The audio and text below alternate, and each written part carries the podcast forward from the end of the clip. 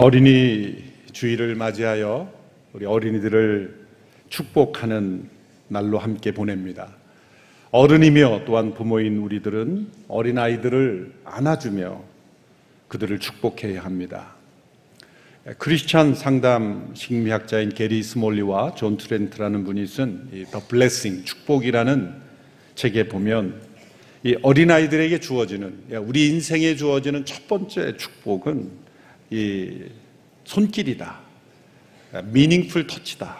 아주 의미 있는 그런 축복의 손길이 한 인생에 있어서 첫 번째 경험하는 축복이라는 것이죠. 갓난아이 때 그를 안아주는 부모의 따뜻한 손길. 그것이 우리 생애에서 경험하는 첫 번째 축복이라는 거죠. 야곱이 눈이 보이지 않을 정도로 연로해지고 몸이 편찮아졌을 때 요셉이 자신의 아이들, 손주들을 데리고 온 것이죠.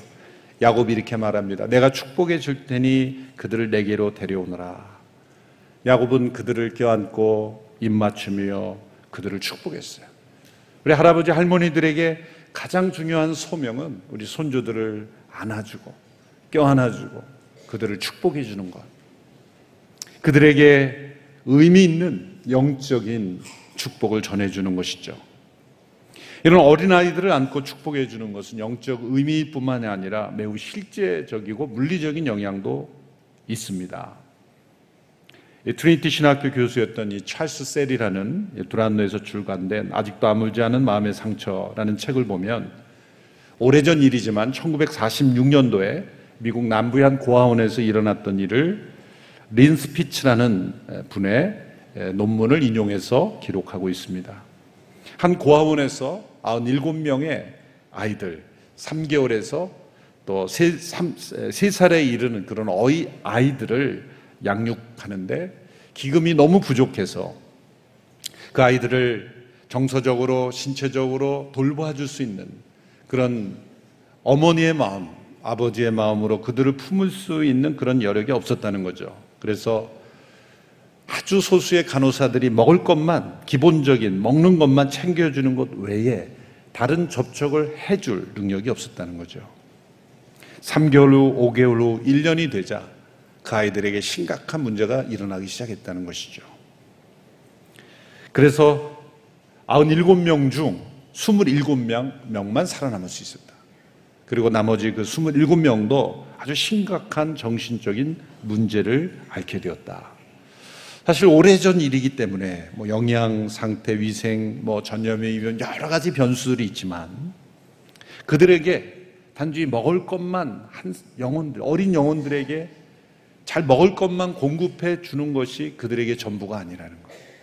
그 갓난아이들을 안아줄 사람이 없다면, 그 의미 있는 터치가 그들에게 없다면 그들의 삶에 심각한 영향이 주어진다는 것을 말하고 있습니다.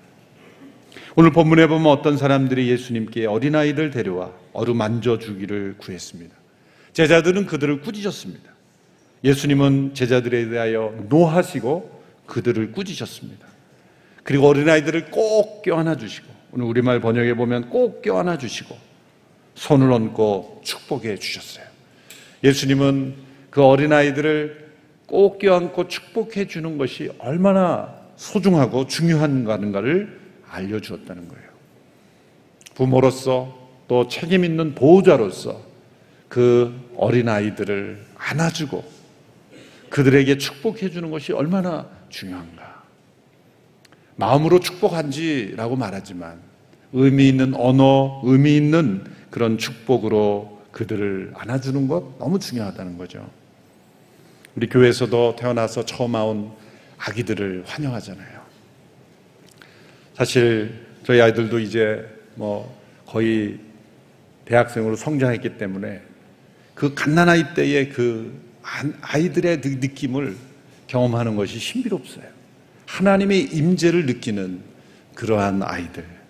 그런 아이들을 안고 축복해 주는 것 얼마나 중요한 일인가.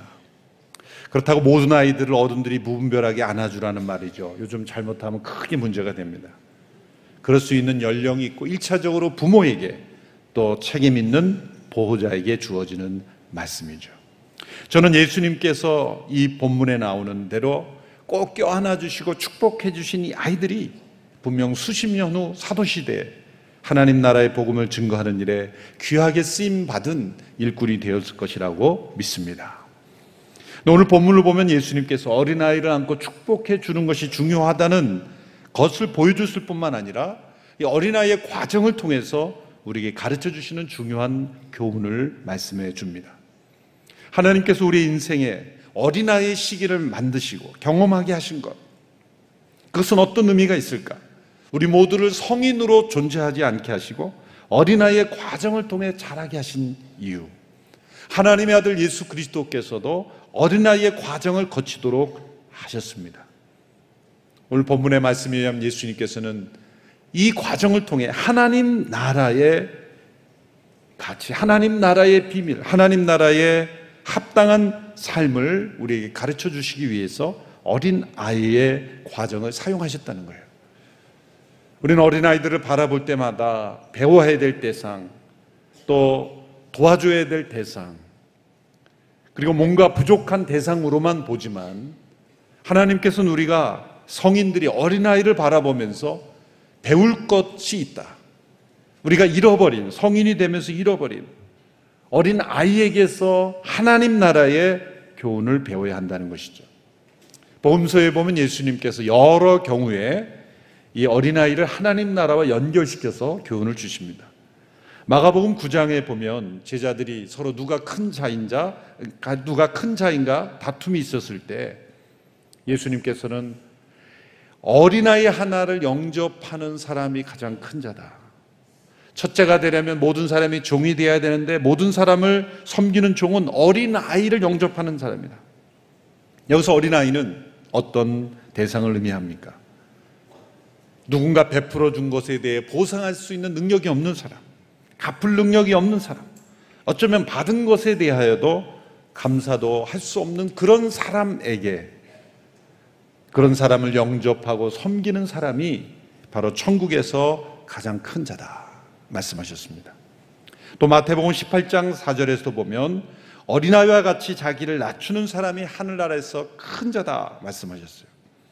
어린아이와 같이 자신을 낮춘다. 여러분 어린아이가 자신을 낮춥니까?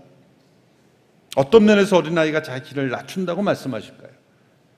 어린아이는 자기가 원하는 것이 충족되지 않으면 소리 지르고 웁니다. 예배 당이건 유엔 총회장이건 어린아이는 가리지 않고 웁니다. 얼마나 자기중심적입니까? 그런 것을 의미하는 것이 아니죠. 자기를 낮춘다는 것은 어린아이는 권력을 사용할 능력이 없습니다. 자신을 위해 다른 사람을 이용할 줄 모릅니다. 다른 사람을 차별할 줄도 모릅니다. 피부색이 달라도 옷이 달라도 사는 곳이 달라도 전혀 외적인 조건으로 서로를 차별하지 않습니다. 자신의 욕심을 위해서 다른 사람을 이용할 줄 모릅니다. 세상의 권세, 거짓된 권세가 아직 물들지 않은 그런 상태, 그것이 바로 자신을 낮추는 자유, 하늘나라에서 큰 자다. 이 땅에서 하늘나라, 이 땅에서 하나님 나라의 삶을 가장 크게 경험하는 사람은 어린아이와 같이 세상의 권세, 권력을 이용하여 자신을 충족시키지 않는 사람이라는 거죠. 오늘 본문에서 또 다른 어린아이를 통한 하나님 나라의 교훈을 주십니다. 오늘 본문 14절, 15절의 말씀을 같이 한번 읽어볼까요? 시작. 예수께서 이것을 보시고 노하시며 제자들에게 말씀하셨습니다. 어린아이들이 내게 오는 것을 허락하고 막지 말라. 하나님 나라는 이런 아이들과 같은 사람의 것이다. 내가 너희에게 진실로 말한다. 누구든지 이런 아이와 같이 하나님 나라를 받아들이지 않는 사람은 결코 그곳에 들어가지 못할 것이다. 오늘 본문에서도 예수님께서 어린아이를 하나님 나라와 연결하셨어요. 우리가 어른이 되면서 얻는 것도 많지만 잃어버리는 것도 많습니다. 어린아, 어른, 어른이 되면 어떻습니까? 힘을 얻죠. 지식도 얻죠. 경험도 얻죠. 능력 도 얻죠. 자립할 수 있는 그런 능력이 있죠. 영향력도 줄 수가 있죠. 얻게 되는 것이 많습니다. 어른이 되면서. 그러나 어른이 되면서 잃어버리는 것 또한 많습니다. 제일 먼저 떠오르는 것은 천진난만한 웃음. 우리가 어른이 돼갈수록 얼마나 많은 그러한 순수한 웃음을 잃어버립니까? 우리 어른들에게서 웃음을 발견하는 게 쉽지 않아요. 특별히 일부 예배 때 웃기기가 힘들어요. 2부, 3부, 4부로 갈수록 참 잘 웃어요. 우리 어른들은 웬만해서는 안 웃어요.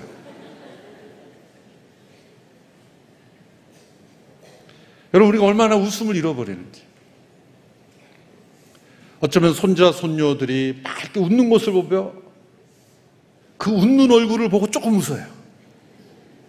그러고는 어른끼리 만나면 또 안 웃어요. 그 아이들의 천진난만한 웃음을 통해서 우리에게 잃어버린 웃음을 웃게 하시는 거예요. 그래서 연세가 드실수록 우리 유아 유치 어린 영화들을 자꾸 보셔야 돼요. 손주들이 멀리 있으면은 우리 꿈땅 차세대에 있는 부서에 가서 같이 그 아이들을 보면서 웃어야 돼요. 우리가 잃어버린 거예요. 천진난만한 웃음. 어린아이들은 어떤 상황에서든지 잘 웃어요. 보세요. 아이들은요, 텅 빈 운동장.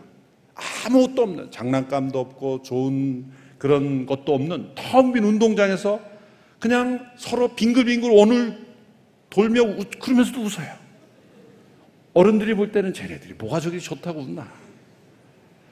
그냥 원을 굴리면서 돌기만 해도 웃어요. 허름하고 낡은 헝겊 인형 하나만 있어도 웃어요. 비싼 장난감이 아니라도 작은 장난감 하나만 있어도 그 아이들은 웃으며 잘 놉니다. 여러분 전쟁의 한복판에 있는 난민촌에 가서도 웃음소리가 나면 뭐예요? 아이들의 웃음이에요. 난민의 그 비참한 현실을 바라보는 어른들은 웃을 능력이 없어요. 그러나 난민촌 천막 한복판에서도 웃음소리가 나면 아이들의 웃음이에요. 세상의 가장 가난한 마을에서도 웃음소리가 나면 아이들의 웃음이에요. 저 남미의 가장 가난한 한 나라를 방문한 적이 있습니다.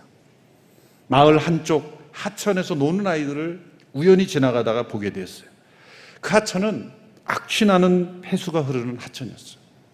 비위생적인 정도가 아니라 사람이 들어가서는 안 되는 그러한 곳이었어요.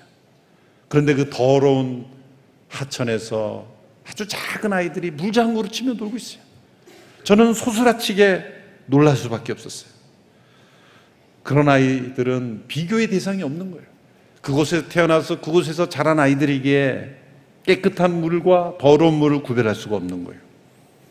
그 아이들을 생각하면 뭘 몰라서 저러고 놀지라고 생각하죠. 맞습니다. 세상을 몰라서 저러고 웃는 거죠. 그런데 이렇게 생각해 보십시오. 세상을 너무 잘 알아서 웃음을 잃고 사는 것과 그냥 세상을 뭘 몰라서 어떤 상황에도 웃을 수 있는 것 얼마나 더 무엇이 더 가치 있는 것일까? 세상을 알아서 웃음을 잃어버리는 것이 더 중요한 것일까? 아니면 세상에 대해서 잘 몰라서 비교할 줄 몰라서 어떤 상황에서도 웃으며 사는 것 어느 것이 더 행복일까? 우리 어린아이들을 통해서 우리는 끊임없이 어른이 되어서 우리는 다른 사람과 비교해서 나의 정체성을 확인하고 다른 사람의 외모와 나의 모습을 비교하고 다른 사람의 소유와 나의 소유를 비교하고 다른 사람의 성취와 나의 성취를 비교하면서 우리는 천진난만한 웃음을 잃어가는. 그래서 우리는 어린 아이들을 통해서 하나님 나라 안에서 웃을 수 있는 그런 순수한 웃음을 회복해야 한다는 것이죠. 또 어른이 되면서 또 한 가지 잃어버리는 것이 있죠. 육적으로 볼 땐 당연히 잃어버려야 되는 거예요. 그것은 전적인 의존하는 자세입니다. 어린아이는 부모를 의지합니다. 아주 어릴 때는 그 의지하는 정도가 부모가 놀랄 정도죠. 우리 부모는 전능하다고 믿어요. 원하면 무엇이든지 하늘의 별도 따다 줄 수 있고 무엇이든 내가 원하는 다 해줄 수 있다고 믿죠. 조금 자라면서 우리 부모가 능력이 없다는 걸 나중에 알게 되죠. 조금씩 조금씩 현실적이 돼야죠. 그러나 아주 어릴 때에 그 부모를 전적으로 의지하는 그러한 마음. 하나님 나라의 백성은 하나님을 아바 아버지라 부르며 하나님의 전능하심을 믿고 순수하게 하나님을 의존하며 살아가는 삶이죠. 어린아이처럼 하나님 아버지 앞에 모든 것을 의존하고 아버지의 공급하심을 바라며 그렇게 살아가는 것. 갓난아이를 제가 안을 때 느끼는 것이 있어요. 저를 바라보면서 가끔 저의 이 외모에 놀라서 우는 아이들도 있지만 대부분은 의심 없이 받아들여요. 이 남자가 웬 남자인가? 나는 못 믿겠다라고 발버둥 치는 아이 없어요. 우리 부모가 아이를 안을 때 전적인 의탁이잖아요. 부모의 발이 얼마나 아픈지 전혀 배려하지 않아요. 전적으로 자신을 내어 맡기는 그런 전적인 의탁, 의존. 이것이 어린아이죠. 하나님 나라의 삶 속에 우리가 들어가게 될 때 가장 큰 장애점은 뭡니까? 자기 의존이에요. 내 소유, 내 스스로의 힘과 지혜로 살아갈 수 있다고 생각하는 자기 의존이 바로 하나님 나라를 경험하지 못하는 거예요. 하나님 나라의 백성은 하나님을 절대적으로 의존하는 백성이에요. 하나님 아바 아버지라 부르며 나를 의존하며 사는 삶이 아니라 하나님을 의존하며 살아가는 인생. 이것이 하나님 나라의 백성이라는 거예요. 어린아이와 같이 되지 않으면 하나님 나라를 경험할 수 없다. 또한 세 번째 어른이 되면서 잃어버리는 것 그것은 의심 없이 잘 받아들이는 태도. 그것을 잃어버리죠. 어린아이들은 얼마나 잘 받아들입니까? 누군가 무엇을 주면 의심 없이 받아들입니다. 내게 필요한지 필요한지 않지 생각하고 일단 받습니다.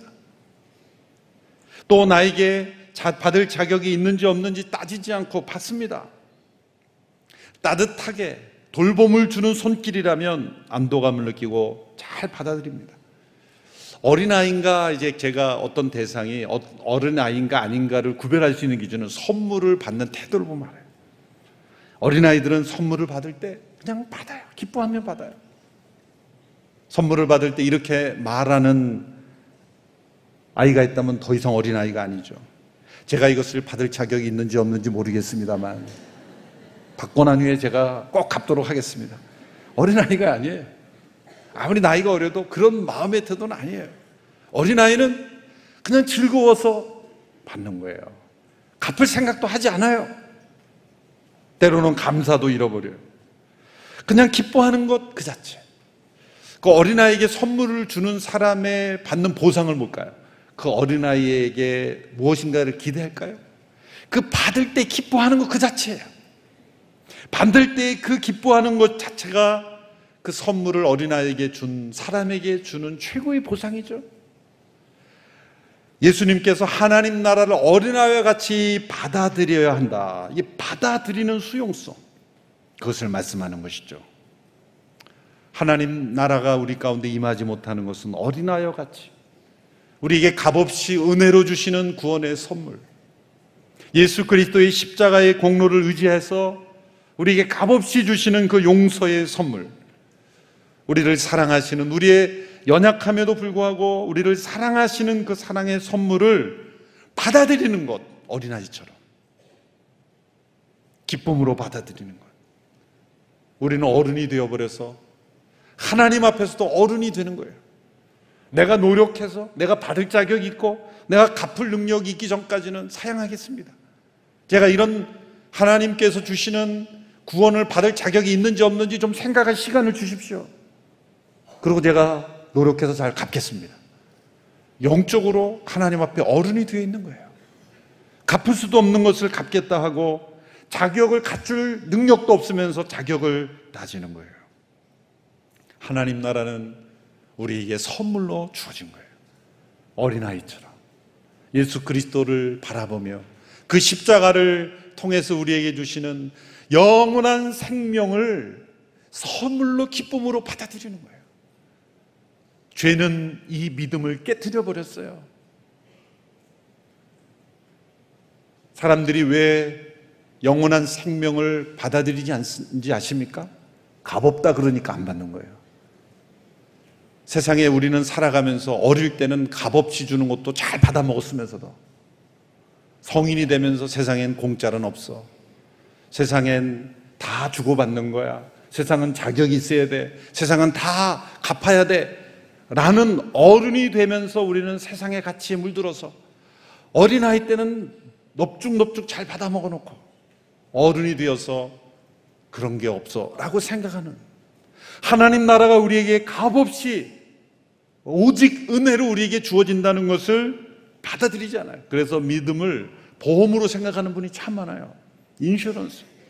보험을 일정 기간 내가 어떤 돈을 디파짓 해놓고 문제가 생겼을 때 보상을 받는 죽음 이후의 삶을 준비하기 위해서 보험을 들어놓는 거다. 모든 종교의 원리는 그래요. 그러나 성경에 나타난 하나님 나라의 구원은 보험이 아니라 선물이에요. 선물. 선물이에요. 하나님께서 그리스도를 통하여 우리를 사랑하신다고 해도 받아들이지 않아요. 이미 용서하셨다고 해도 받아들이지 않아요. 내가 무엇인가를 해야 자격이 있어야 갚을 능력이 있어야 받을 수 있다고 끊임없이 어른스러운 생각으로 하나님 앞에 대하는 거예요. 우리가 나이가 어디에 이르렀든지 우리 모두는 하나님 앞에 어린 아이의 그 받아들이는 믿음으로 나가야 우리는 하나님 나라에 들어갈 수 있다는 거예요. 우리 모두는 어린아이가 되어야 합니다. 진짜 어린아이들은요, 선물만 잘 받는 게 아니에요. 말도 잘 들어요. 이제 얘가 어린아이가 아닌가를 알 수 있는 것은 말을 거부하기 시작할 때부터. 그때부터 어린아이가 아닌 것이죠. 자신의 생각과 의견을 내세우며 어린아이가 아닙니다. 하나님 나라의 삶을 체험하는 사람은 어린아이처럼 온순하고 단순하게 하나님 말씀에 순종하는 거예요. 말을 잘 듣는 거예요. 하나님의 사랑과 공급하심에 전적으로 의존할 뿐만이 아니라 하나님의 말씀, 하나님의 구원의 선물에 온전히 순종하는 거예요. 하나님의 다스림을 받는 거예요. 이 두 가지를 의존과 순종을 한 단어로 표현하면 이것을 겸손이라고 말할 수 있어요. 어린아이의 특징은 한마디로 겸손입니다. 하나님 나라의 백성은 어린아이처럼 겸손합니다. 하나님을 의지하지 않는 이유 교만해서 그래요. 온전히 순종하지 않는 것도 교만해서 그렇습니다. 하나님의 한없는 은혜의 선물을 믿음으로 어린아이처럼 잘 받아들여 그 하나님 나라의 축복을 누리는 저 여러분이 되기를 축원합니다. 어린아이처럼 우리의 영혼이 겸손해지게 하소서. 단순하게 기쁨으로 하나님과 동행하는 저와 여러분이 되기를 주님의 이름으로 축원합니다. 기도하겠습니다. 이 시간 합심하여 함께 잠시 기도할 때 하나님 앞에 어른처럼 행세했던 저를 용서하여 주옵소서. 어린 아이와 같이 단순한 믿음으로 승리하며 살기를 원합니다. 하나님만 의지하기를 원합니다. 하나님께 기꺼이 순종하는 어린아이의 영성 우리에게 허락하여 주옵소서. 같이 합심하여 함께 기도하겠습니다. 살아계신 하나님 아버지, 잃어버린 어린아이의 축복을 하나님 앞에 되찾는 저희들 되게 하여 주옵소서. 하나님 나라의 이 놀라운 축복을 날마다 경험케 하여 주옵소서. 이 세상의 경험을 의지하고 세상의 지식을 의존하고 내가 가진 물질을 의지하고 내 스스로 하나님 없이도 살아갈 수 있다고 생각했던 교만 주님 용서하여 주옵소서. 어린아이처럼 겸손하게 어린아이처럼 온전히 의지하며 어린아이처럼 하나님의 말씀에 잘 따르며 순종하는 저희들 되게 하여 주시기를 원합니다. 하나님 아버지, 우리 영혼을 어린아이처럼 변화시켜 주시옵소서. 하나님 전적으로 의존하며 하나님 말씀에 기꺼이 순종하며 하나님께서 은혜로 주시는 모든 선물을 기쁘게 받아 누리며 하나님과 동행하는 모든 어린아이와 같은 하나님 백성들 다 되게 하여 주옵소서. 예수님의 이름으로 기도합나이다. 아멘.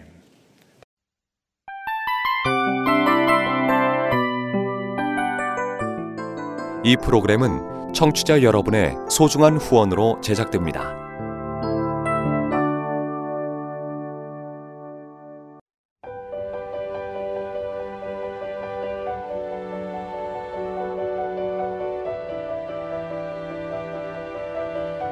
세상에는 수많은 교회들이 있지만 더 깊이 있는 말씀 강해를 찾기 위해 크기로만 교회를 선정하지 않습니다. 보다 좋은 영적 콘텐츠를 더 많이 나누기 위해 방송비를 받지 않습니다. 1년 365일 복음만 전하고 싶어서 우리는 광고를 하지 않습니다. 온누리의 복음을 땅끝까지 CGN TV와 함께 땅끝 선교사가 되주세요.